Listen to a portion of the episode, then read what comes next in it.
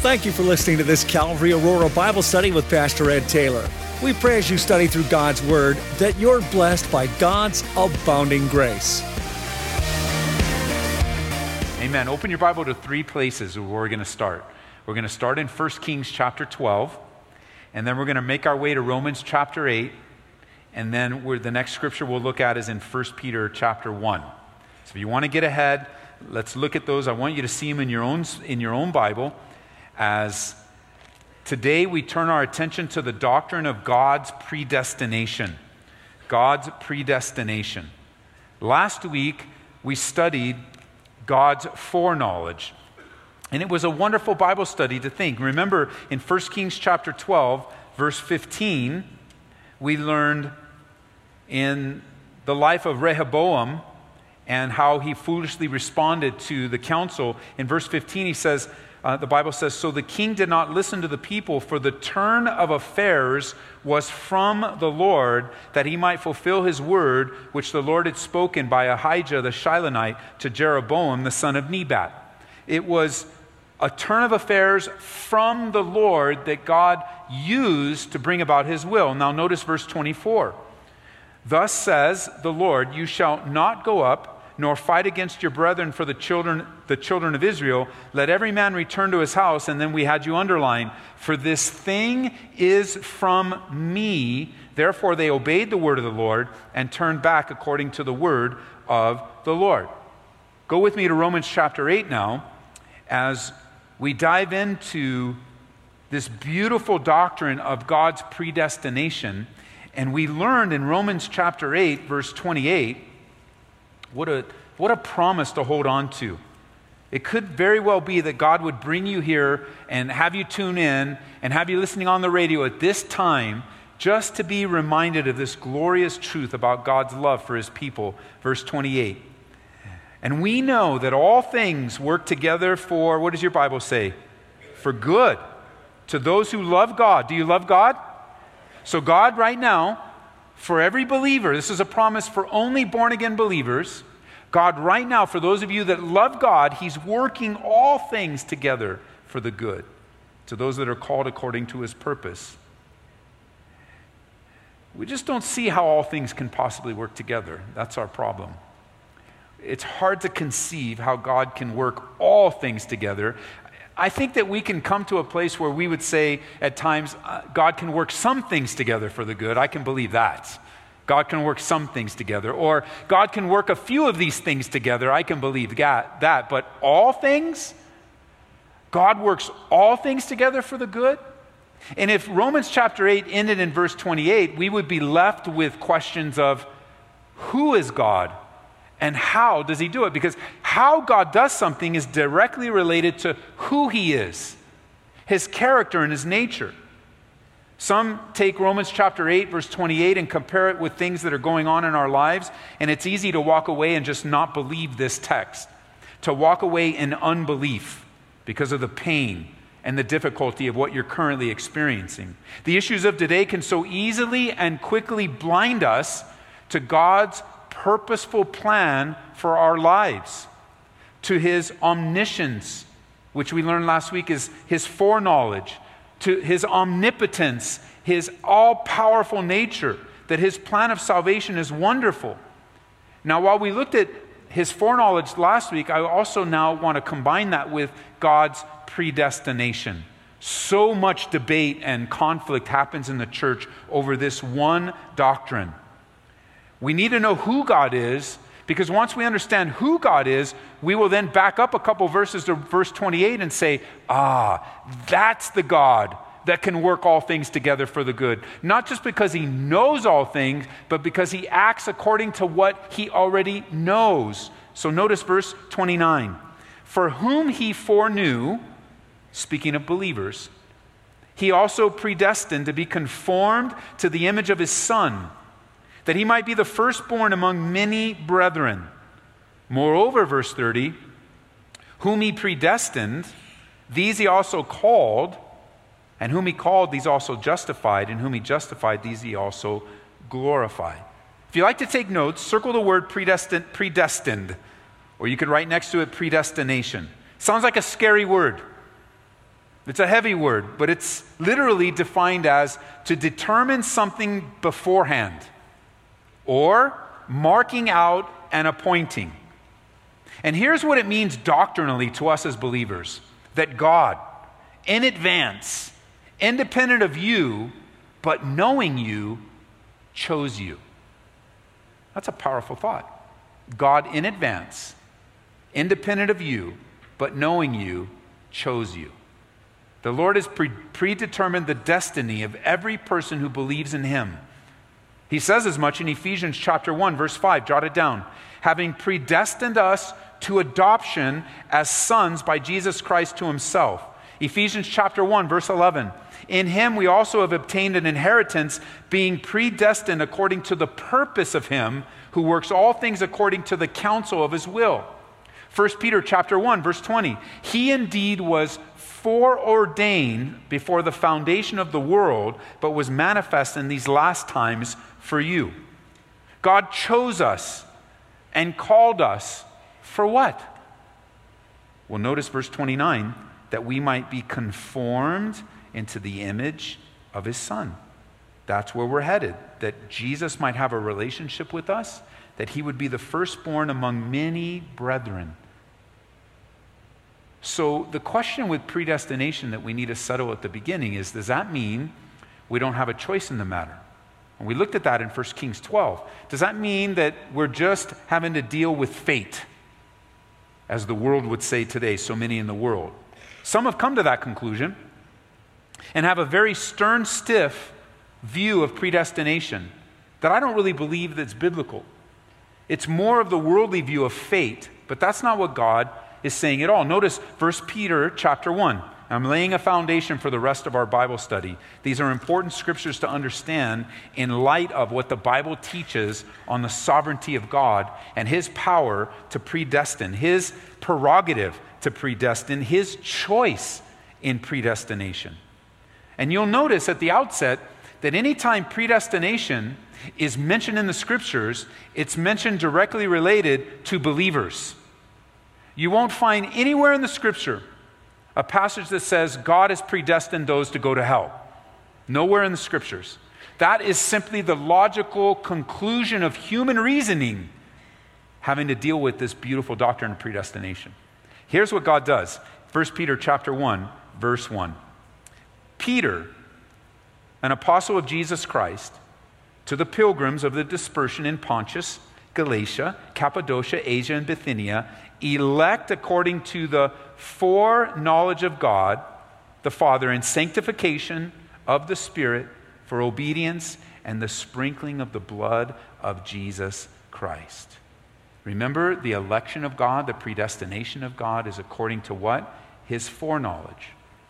We learned in our study last time that if God knows anything, and he does, then by definition he knows everything. If God is limited in any element of knowledge, then he no longer is God. So God not only knows anything, he knows everything, and God knows in advance and has chosen those who would choose him. God already knows that in advance. God is able to look ahead. Now, according to us, we look ahead in time. Now, we have to use those that kind of terminology to describe God. But God doesn't think in terms of time because God is outside of time. We're stuck in time. We kind of see things in one long line, from birth to life, and we have each stage of life, and at the end of that line is when we pass away from this earth. We think of time. We think of life in terms of time, but God is outside of time. But if we use that def, that, that language, we, we use language that refers to human beings in order to understand God, we would say it this way. God is able to look ahead in time and see who would accept him, and those are the ones that he called, elected, and predestined and chosen. He's elect, we're elect according to the foreknowledge of God for his purpose and for his will. God knows the end from the beginning. And already, on page number two of our notes, the enormity of this doctrine is causing some of your heads to just spin a little bit. And you're trying to grasp time, outside of time, see ahead, make a choice. God can't make any choice outside of his foreknowledge because he knows all things. He doesn't set aside his foreknowledge in order to make a decision. And the fact that God knows all things, we call that God's omniscience. And there isn't one thing that God doesn't know or needs to learn. And we learned that last time when we looked at the doctrine or the, the false teaching of open theism, where there's a, a system of belief today that says that God doesn't know everything and he learns things just like we learn things. And we looked at that in depth in some of their proof texts. Theologically, we defined it this way. God knows all things, both actual and possible, past and present, future, completely, perfectly, simultaneously, and eternally. All aspects of the eternal purpose of God are equally timeless, which can be hard for us to grasp because we are stuck in time. We're stuck in time. We think of things as yesterday and today and tomorrow. We think of things in minutes and seconds and hours and days and months and weeks. And I know I didn't put those all in order, but they all fit together. We understand time. And a simple picture, of course, we looked at it briefly, is being at a parade and being up in a blimp where you're able to see the beginning from the end. And the person watching the parade is sitting on the curb, seeing one float at a time. How? As it goes right by you. And you can't see around the corner, but the blimps all are the... The floats in a parade all are going to take that big turn on the corner, but you're not going to see them until they get in front of you. But if you were up a little bit higher, if you were just up in, in the blimp with the cameraman, you'd be able to see the beginning of the end. You'd be able to conceive the whole thing. And it's a limited illustration, but it's the closest we can get in understanding the ability to see the beginning from the end and everything in the middle. God knows and sees all, and chose us because of his foreknowledge that we chose him. And it's an incredible doctrine. Let me show you another verse. Turn over to First Thessalonians chapter four, verse one. First Thessalonians chapter four, verse one. And, and actually, I read that backwards. It's chapter one, verse four. So First Thessalonians chapter one, verse four. We see these two things go hand in hand all throughout the Bible. You see it throughout the Bible. God's election, God's choosing, God's predestination, God's sovereignty and his absolute power. We see that in verse, uh, verse four. Knowing, beloved brethren, your election by God. Your election is by God.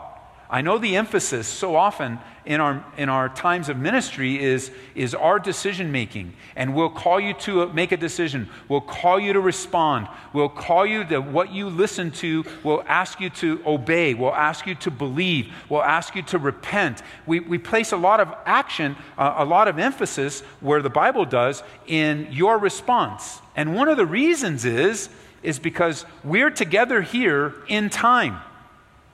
I'm teaching you here on a particular day, at a particular time, in a particular location. Whether you're here in the building or you're listening in through technology, you're hearing this at a time. And yet God is able outside of time to elect us according to his foreknowledge, what he knows. Now, jump down to verse six.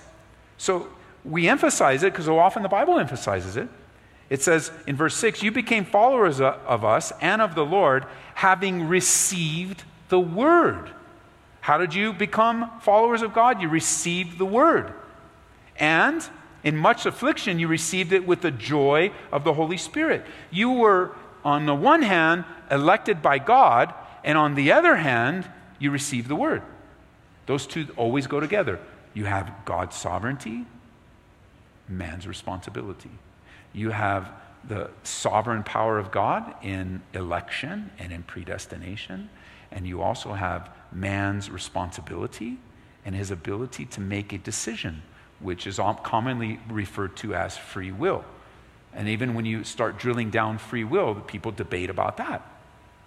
What is free will? What isn't free will? God's choice and our choice. God's action, our action. God's choice goes along with your believing in him. And if you watch and read the Bible carefully, you see this combination everywhere. Now, the doctrine of predestination has become a pretty big battlefield in the church today over the last few years, many years, in fact. For some, it's become a place of argumentation and contention. And you're not able to talk about these things without getting into an argument and probably ending up disagreeing and making sure everybody knows that there's a disagreement. And there are primarily two extremes that will be taken with this doctrine in the modern church. Two extremes. Some of you are familiar with these, some of you are not, but you'll have a small understanding, a simple understanding of the two extremes, so you can, you can understand by the time we're done today on how easy it is to go one, one side or the other instead of walking down the balance of the middle, and I'll explain it in a moment. Extreme one, number one, is something known as, a theological system known as Calvinism. Calvinism. Calvinism is a doctrine based on the teachings of a man by the name of John Calvin, and one of the reformers, uh, and, and, and his assistant Beza, one of the reformers during the time of Martin Luther. And there are five basic points to Calvinism that are summarized by the word tulip, like the, like the flower. And they use each of the letters of tulip to remember five basic. It's certainly not a, an exhaustive view of this doctrine, but it's a simple way to remember the five key pillars of Calvinism. Now, even within Calvinism, there are people that say there are six or seven different points, but we're not getting into all of that. I'm just going to give you the five common ones. The word tulip. T stands for their belief in total depravity. The U stands for an unconditional election. The L stands for limited atonement, which is very disturbing. Which limited atonement re- referred to the doctrine that Jesus Christ didn't die for everyone, he only died for some. I is the, stands for the word irresistible grace, and P stands for the perseverance of the saints. And the most troubling extreme that comes from within Calvinism is that God has predestined some to be saved and predestined others to be damned. This is known as the doctrine of double predestination. And if you believe in a strict view of predestination as Calvin taught, uh, predestinating, predest, the view of predestination for believers, then it naturally follows logically that you believe that God, you may not verbalize it, but you believe that God predestined everyone else for hell. The idea behind this is that the ones predestined to be damned have no hope and can never be saved, ever, no matter what you tell them, no matter what gospel is preached to them, there is no hope. There is a strict idea that God has chosen some and not others, and that the call of the gospel is only for those that are already saved, but not yet saved, in the mind of this theological system. So that means if you're not predestined to be saved, then it's too bad for you. It's too bad. What this does is takes away any decision from anyone here. Because if God has already predestined you to be saved, then you're going to be saved whether you like it or not. And there will be no cooperation with you in order to be brought alive. And then after God brings you alive, then you then will be born again, which is really the doctrine that you'll be born again twice. One God will do, and the other you'll cooperate with. I really don't see that in the Bible or in the heart of God. Looking back at the Garden of Eden, this, this is the essence, to have a doctrine that eliminates man's free will. When you look back in the Garden of Eden, before any theological systems were developed, before anyone was starting to deal with this stuff, or trying to, even before the book of Romans was ever written, before the whole Bible was written, we've got these two human beings that God created in the Garden of Eden. And he placed them in the, in the garden to tend and take care of and enjoy the garden. But more importantly, they were created, why? To enjoy fellowship with God. That as long as they obeyed God, they enjoyed fellowship with God. As long as they did what God told them to do, they enjoyed fellowship. As a matter of fact, the Bible describes them as walking with God in the cool of the garden. The idea behind that is intimacy and closeness. That God was dwelling with man before sin. It was an amazing thing.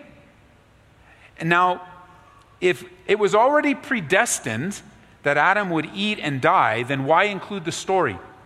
If Adam was predestined to commit sin, then he could have turned around and blamed God for that action. But sin isn't God's fault. And nowhere in the revealed scriptures do we find God taking responsibility for Adam's sin. Who took responsibility for Adam's sin? Adam.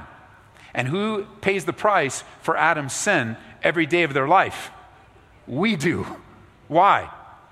Because when Adam and Eve, after sin, began to procreate, they could only create little sinners.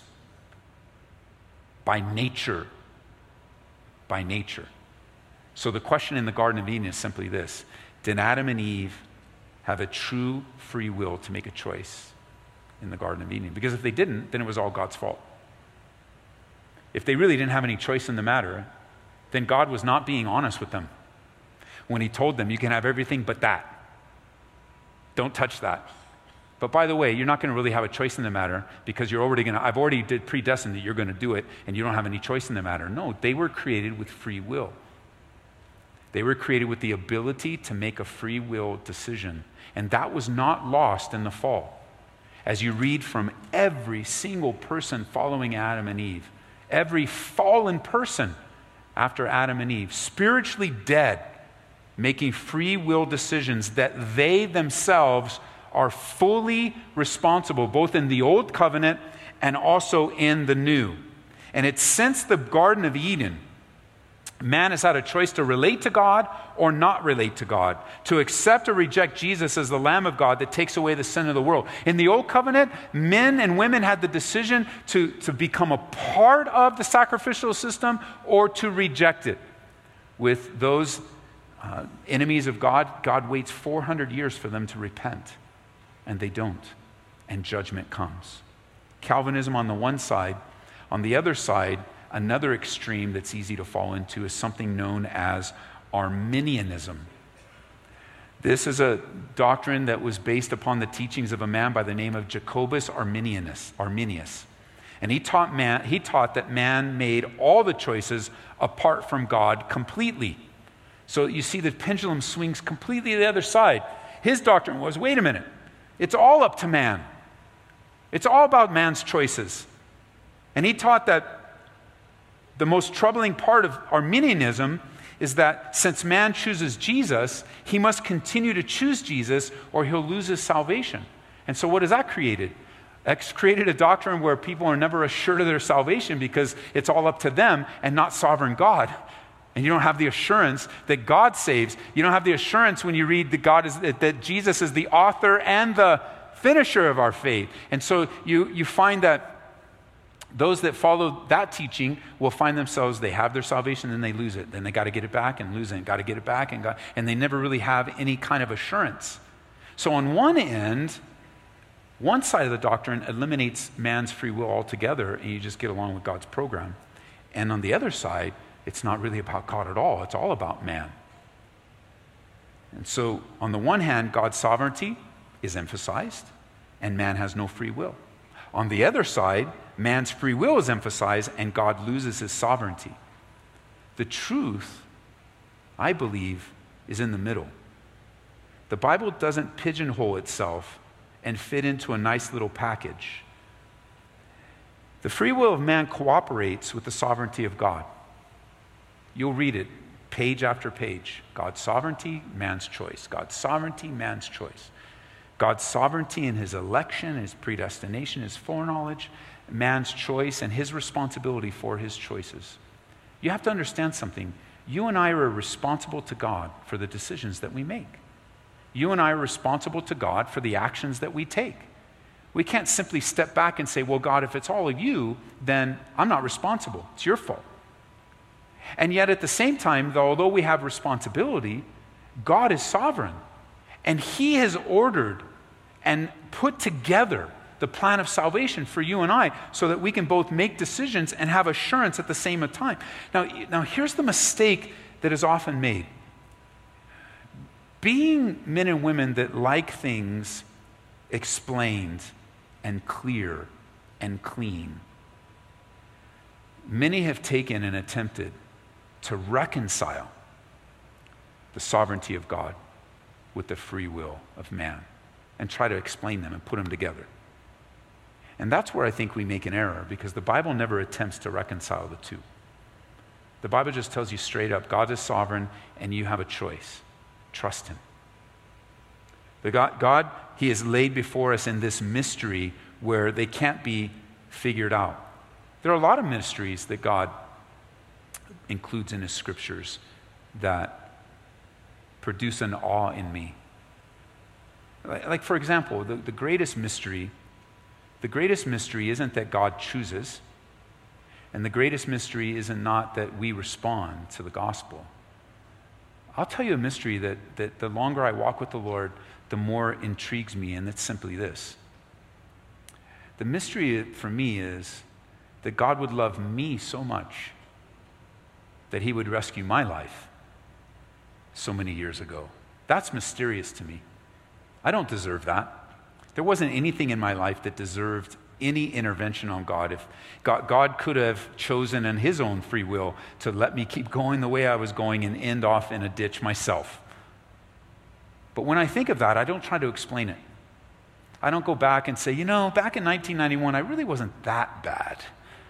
I mean, I was bad, but I wasn't really that bad. So I can find a few things that God would see in me over my neighbor. And, and I can see how he put me in, and I can start to figure it out and then explain away the glorious truth that for whatever reason in God's sovereignty, he reached down in my life and in yours. Try to explain it away and you'll stir up pride in your life. Try to explain it away and you'll miss the, the awesomeness of God intervening. You try to explain it away or try to reconcile it with your own behavior in the time, and you will miss the reality of God's love for you. You'll just m- remove God's love from you whatsoever, and then you'll think you deserve it. I want to search out the mysteries. You know, I'm a, I'm a student of the Bible. That's what God ordained my life to be. I didn't know that would be the end of my life. I didn't know. I was just talking recently uh, to, to somebody, as I was back in Florida teaching at a men's conference, I was talking to somebody about an English teacher, how of all the teachers had to put up with my nonsense, one teacher did not put up with my nonsense. My seventh grade English teacher, Mister Ellington. Mister Ellington did not mess around with this young man that seemed to get his way in every other class, but not Mister Ellington. Mister Ellington was about six five, six six, and stood towering, towering over this young kid that just started junior high, that used to get away with everything in class, would get away with jokes and being the class clown. I would get away with passing notes and causing all kinds of havoc. And the one thing I really got away with anywhere and everywhere I went was speaking with improper English.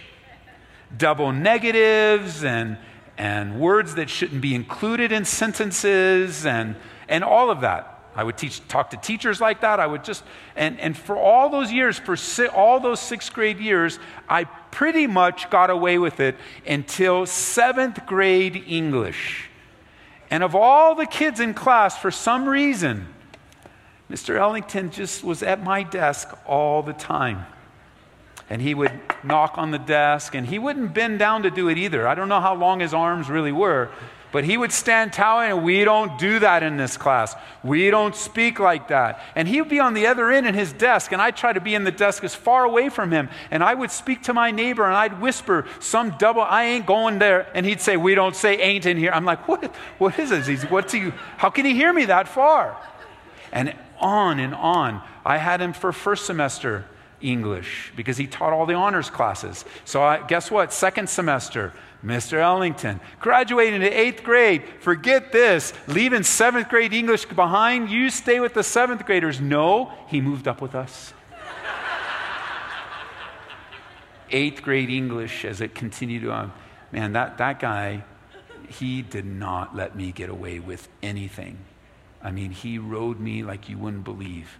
And he wouldn't mess around. And he wasn't the kind of guy that would send you to the office. He'd just take care of it himself. But he was a nice man. And he was a kind man.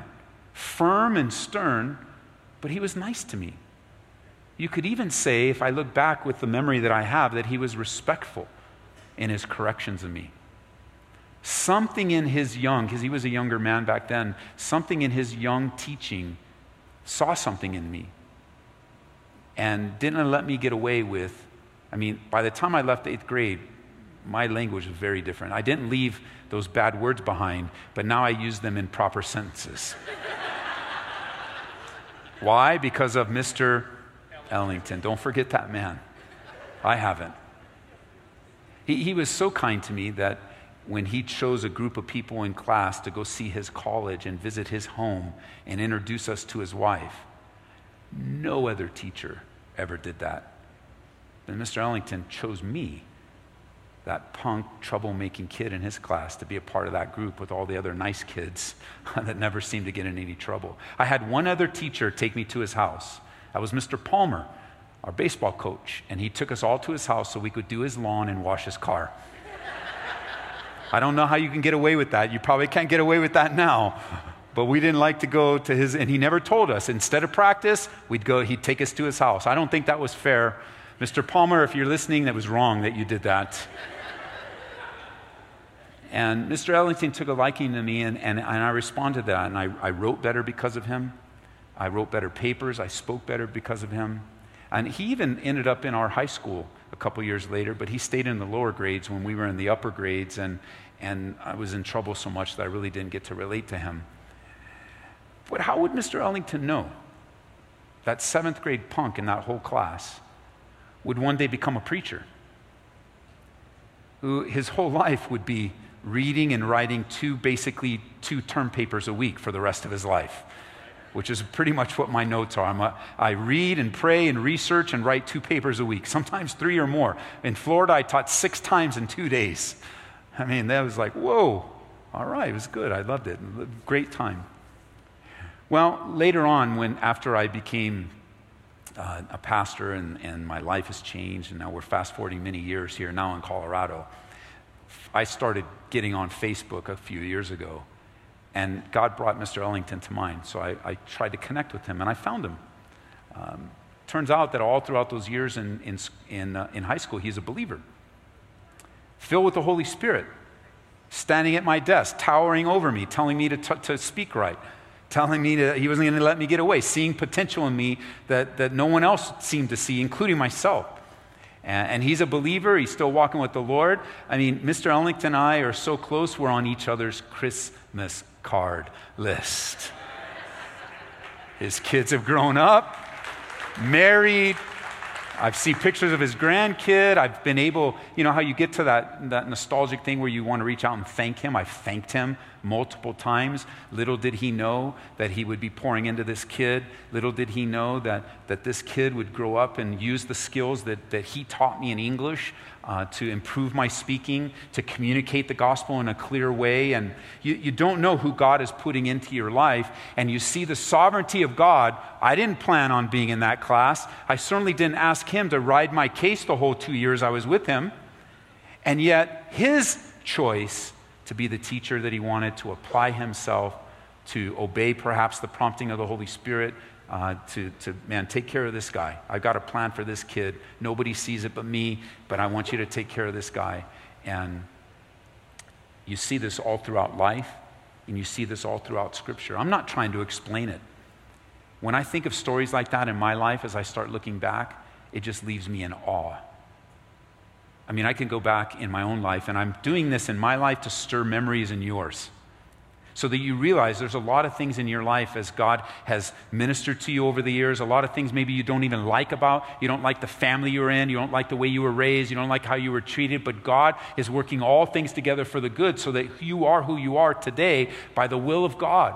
All of your choices and God's sovereign choice are being worked together for the good as he does his work in and through you. And if you go back and try to explain everything, and if you go back and try to figure everything out, and you go back and try to fix things in your mind, and you keep living, but I was treated this way, Ed. I know, but God even used that to make you who you are today. And if you keep living on trying to fix the past and trying to work the past and even trying to, to in your life, trying to do things so that you might try to prove yourself to the past, you, you're, you're missing out on the present and what God wants to do in your life right now. And you're missing out on the awe that you're still alive. Here you are, you're still here. I, I think back on my own life and, and being just a little baby and this young mom saying, I'm, I'm not going to be able to take care of this guy, and I'm not going to abort him. I'm going to hand him off for adoption, and another family's going to raise him. And there I was in the Los Angeles County adoption system, not knowing how many babies were in the room, but there were many babies in that room. And when my parents were wanting to adopt their second child and a little boy, they walked into this room, and my mom whispered to my dad, "I want the ugliest baby in here." No, she didn't do that. If you're listening from heaven, Mom, I'm sorry. And they walk in, and through whatever series of events and their choice to adopt, they took me home. And what a life um, was changed for them by me being in their life. But God was faithful. It was all part of his plan. My parents choosing a baby, a woman choosing adoption, and God's sovereignty working together. You try to explain that, you're going to miss the awe of God. You try to explain these things and say, well, I know doctrinally this is the way it is, and this is, and even to the point where I know some of you listening to me, you are predestined. Man, you're going to miss out on the love and the mercy and the grace of God, the God that the Bible says so loved you that he sent his only begotten Son, so that whosoever would believe in him would not perish but have everlasting life. We just have to remember, according to Isaiah, that God's ways are not our ways. God's thoughts are not our thoughts. We, we don't want to fall too far on man's free will and say, well, it's all about us. And we don't want to fall too far, well, you know, it's God's sovereignty and he doesn't have any free will. I mean, that eliminates a lot of passages and a lot of truths in the scripture. And I just know in my life, after much thought on this topic and much study and much prayer, I've come to the conclusion, what are you, a Calvinist? What are you, an Arminian? This is my conclusion. I'm a Christian, and I want to follow Jesus and be used of him to save souls. That's my conclusion. That's where I'm at. I want to preach the good news of Jesus Christ to everyone that will hear, so that whosoever will believe in him will not perish and have everlasting life. That's what I want to do. That's what I've dedicated my life to do. That's what I'll continue to do if I keep my eyes on him and enjoy my abiding relationship with him. Otherwise, I'll get all sidetracked, and I'll be arguing all the time, and I won't be involved in what God's doing on the earth today. I don't want to argue. And usually the arguments on these type of t- teachings, these, and, and there's many others, I just went to the two popular ones, but I'll say this, most of the arguments come from believers trying to talk other believers out of their belief. That's pretty much what it is. Somebody will gain on say, well, this is my new doctrine and you believe wrong. Man, seriously, I don't really have time for that. You're talking to a believer. Well, you know, according to my doctrine, you're not a real believer. Man, I don't know. I don't know. I just don't see, I, I just don't, I mean, I see Jesus calling out hypocrites. I see Jesus calling out guys, religious rulers that are hurting people, not taking care of the poor. I see Jesus calling out people that don't care about the lame, don't care about the sick. I see Jesus calling people out that aren't giving, that aren't loving, that aren't gracious. I see that. And then when they come to him and say, hey, Jesus, there's these guys, you know, they don't follow us, but, but they're over there prophesying, they're over there. And Jesus says, man, let them go. If they're not, if they're preaching the gospel, they're not against us. If they're they're not against us, so just let them go. He didn't send them over and go, well, go talk them out of it and make sure they follow. I mean, he was gracious. We need to be gracious. Any doctrine, any man's doctrine that you adopt, that I adopt, we adopt, that makes us unloving, not gracious, uncaring, arguers, strivers, fighters, I'm just asking you, take that back to the Lord and make sure it came from him. Because anything that comes from the Lord is going to reflect his love and his mercy and his grace. Remember, we learn in Titus, avoid foolish and ignorant disputes. And he says, over the law. This has been, this kind of argumentation has been with us forever. Sure, false teaching and things that are against the very substance of who Jesus is and his work of salvation, we need to take a stand for. But in our stance, we need to do so in love and grace and make sure we don't miss that the real deal is the lost. God, it will teach the truth here, but I, I'm assured of this, speaking in a much broader sense now, not just our our talk on predestination here, but in a much broader sense, false teaching and weird stuff out there. We're going to teach the truth, and we're going to take a stand on truth. But you can rest assured, God will deal with false teachers. And I just don't want to be one of them. God will deal with them. God will deal with you. You got some difficult people in your life right now, and you might try to chase down every fire, you know, put out every fire around you. Listen, God will deal with the people causing you grief right now. God will deal. Now, you hope that he deals with them in grace. Sometimes you hope he deals with them in judgment, but you hope he deals with them in grace, because that's how he deals with you. Why would you want him to deal with you in grace and to wipe out that person? I'll tell you why. You want to know why? Jot this down. You got to write this down. Why would you want grace for yourself and judgment for someone else? Let me tell you. Write it, write it down. Write it on your hand if you have to. You can just write it this way. Because I'm in the flesh. Not Ed, you. So you're writing for yourself. Don't write Ed's in the flesh. Like, the reason why we want grace for ourselves and judgment for others is because we're in the flesh. Because if our eyes are on Jesus on the cross, we recognize that grace is for everyone.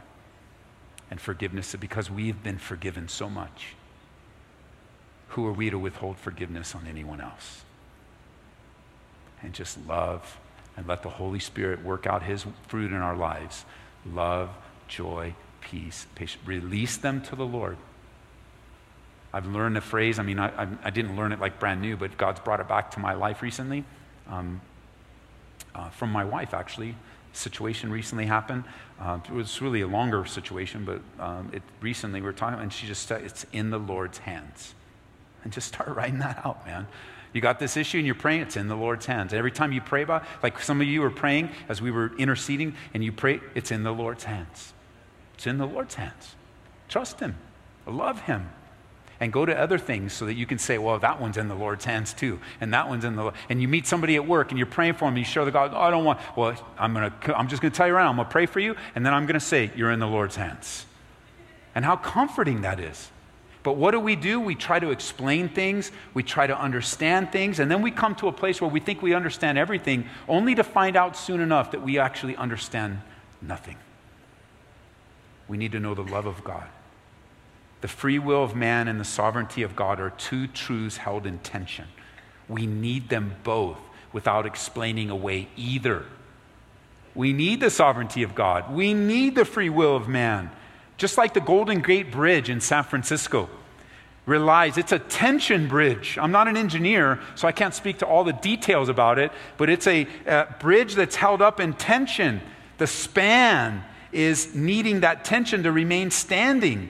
And so you know that you're called, and you know that you're chosen, and you know that you're saved, that you're predestined to be conformed to the image of Christ. He's working that in your life. He's working all things together for the good. And all that responds, instead of trying to figure it out, we rejoice in it.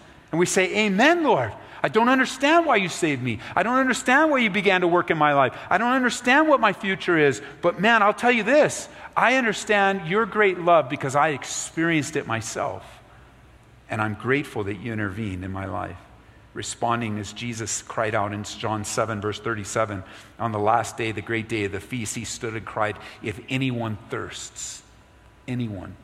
He was talking to all the old covenant uh, believers there. He was also talking to all the Gentiles and the court of the Gentiles. The court. He was saying, anyone. I love that. Just come to him and drink. The Spirit and the bride say, come, Revelation twenty-two. Let him who hears say, come. Let him who thirsts, whoever desires, let him take the water of life freely. John three sixteen, the door is open to anyone and whoever and believe in whoever would believe in him. In John three thirty-six, it says, he who believes in the Son has everlasting life, and he who does not believe in the Son shall not see life, but the wrath of God abides on him. So the door is open for you today, listening to me, whether you want to believe in God or not. That's the real choice. If you believe, you're saved. If you don't believe, you're lost. And I read in the scriptures, no one that's ever asked to be saved has been refused because they were not predestined to be saved. No one's been, re- I'm sorry, I'm sorry you heard the message, but you can't hear the message because you're not part of my plan. Jesus, uh, Paul would write to Timothy, for there's one God and one mediator between God and man, the man Christ Jesus, who gave himself a ransom for all to be testified in due time. Now, that doesn't mean everyone's saved. Don't think of this as universalism, that everyone gets saved in the end. That's not, there's, there's condition, and the condition is faith, repentance of sin. It's all package. God sees you right now and knows whether you'll have accepted Jesus Christ for the forgiveness of your sins. And if you will or have, then he's predestined you according to his foreknowledge. He knows your heart. That's what the Bible says. Man looks at the outward, but God knows the, the heart. He knows the heart of the matter, and he knows what you'll do. The Lord is not slack concerning his promise, as some count slackness, but is long-suffering toward us, not willing that any should perish, but that all should come to repentance. And you can send yourself to hell and an eternity apart from Jesus Christ by not accepting his free gift of salvation. The Bible never ever teaches that God has chosen some to be damned. God doesn't allow man to blame him for going to hell. It's his fault. It's not. God's sovereignty doesn't trample on man's free will. And by the way, they both exist. Let me show you scripture. Would you turn to Acts chapter two, verse twenty-three? As we wind down. Yeah, we're right at the end here. Acts chapter two, verse twenty-three. Let me show you a few places where they both exist together. Man's free will, God's sovereignty. Acts two twenty-three. Him, being delivered by the determined counsel and the foreknowledge of God, that's going to fall under the category of God's sovereignty. Notice the very next thing. You have taken by lawless hands and have crucified and put to death. That is under man's responsibility. Determine, according to the foreknowledge of God, you have done this wicked deed. Go to Acts chapter thirteen, verse forty-eight. Acts chapter thirteen, verse forty-eight. And again, a careful reading of the scriptures will see this all throughout. Acts chapter thirteen, verse forty-eight. Excuse me. thirteen, verse forty-eight. Acts thirteen, forty-eight. Now, when the Gentiles heard this, they were glad and glorified the word of the Lord. And as many as had been appointed to eternal life believed.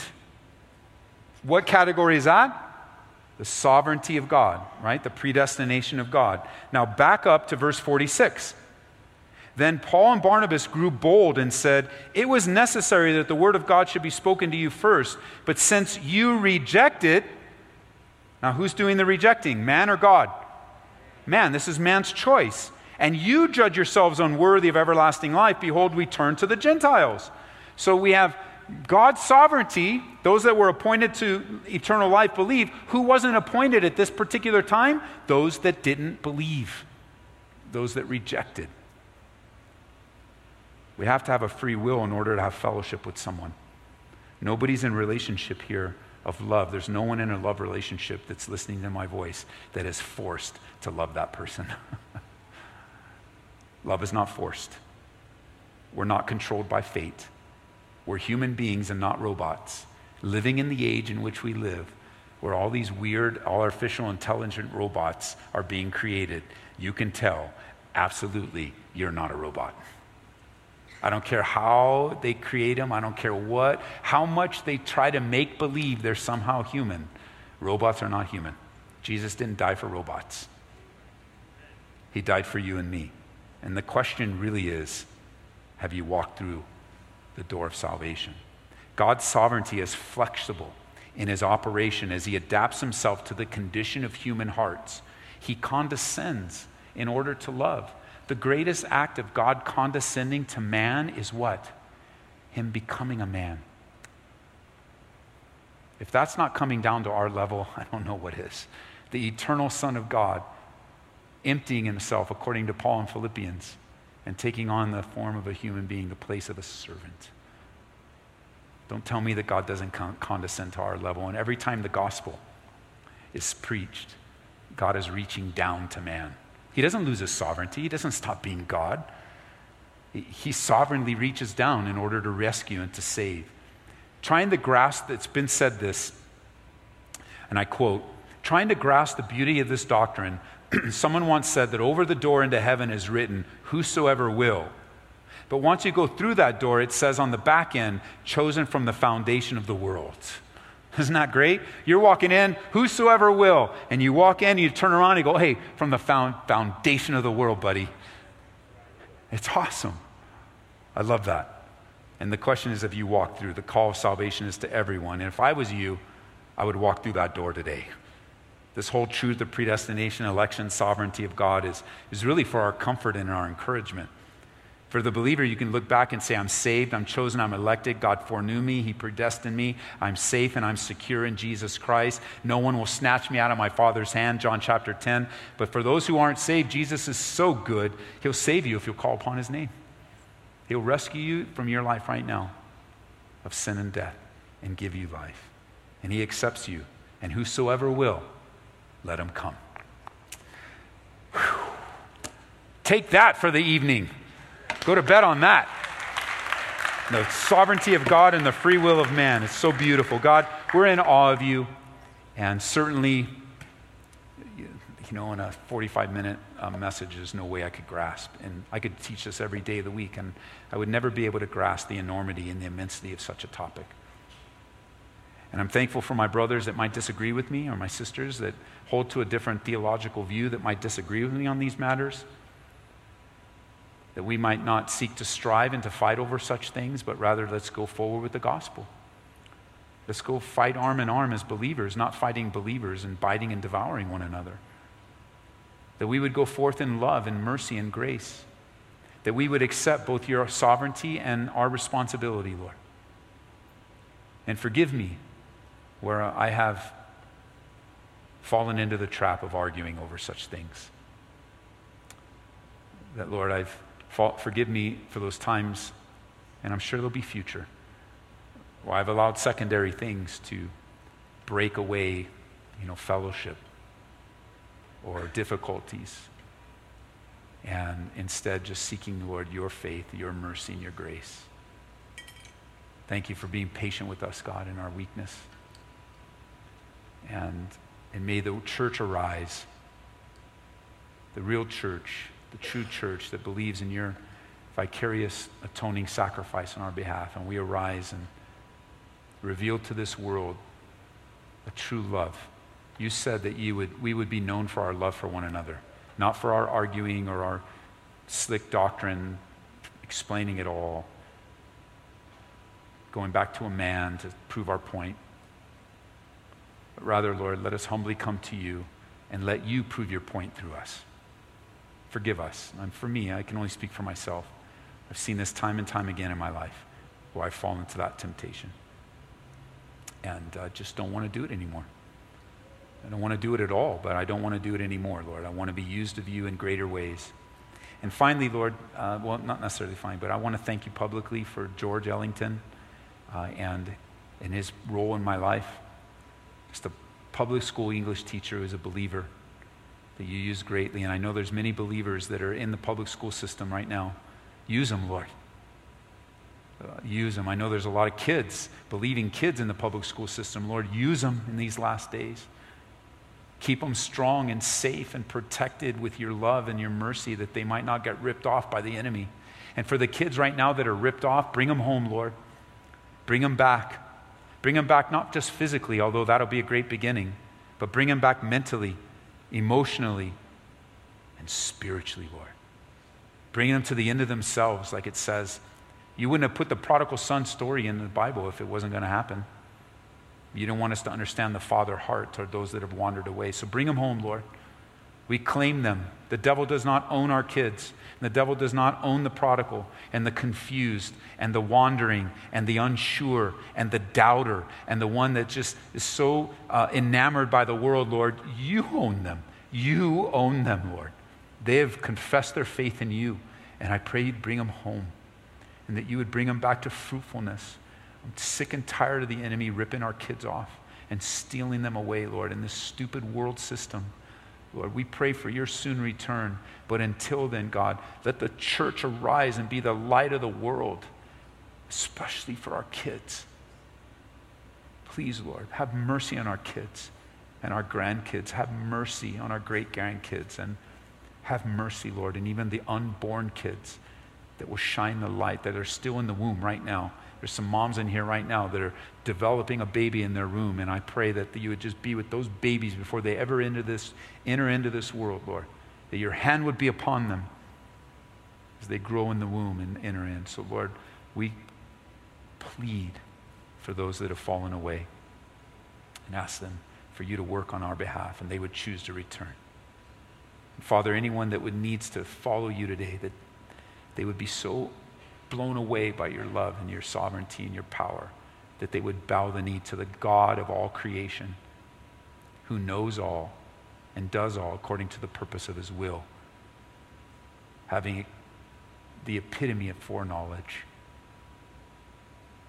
and is so patient and kind with us, who created hell not for believe, not for people, but for the angels. And because of our resistance and our rebellion, because of our stubbornness and our obstinate hearts. Some are so stubborn and obstinate, Lord, they live their whole life rejecting you. And we pray for softness of heart. While there's still breath, there's still life. And while there's still life, there's still hope. We pray for them today. In Jesus' name, amen.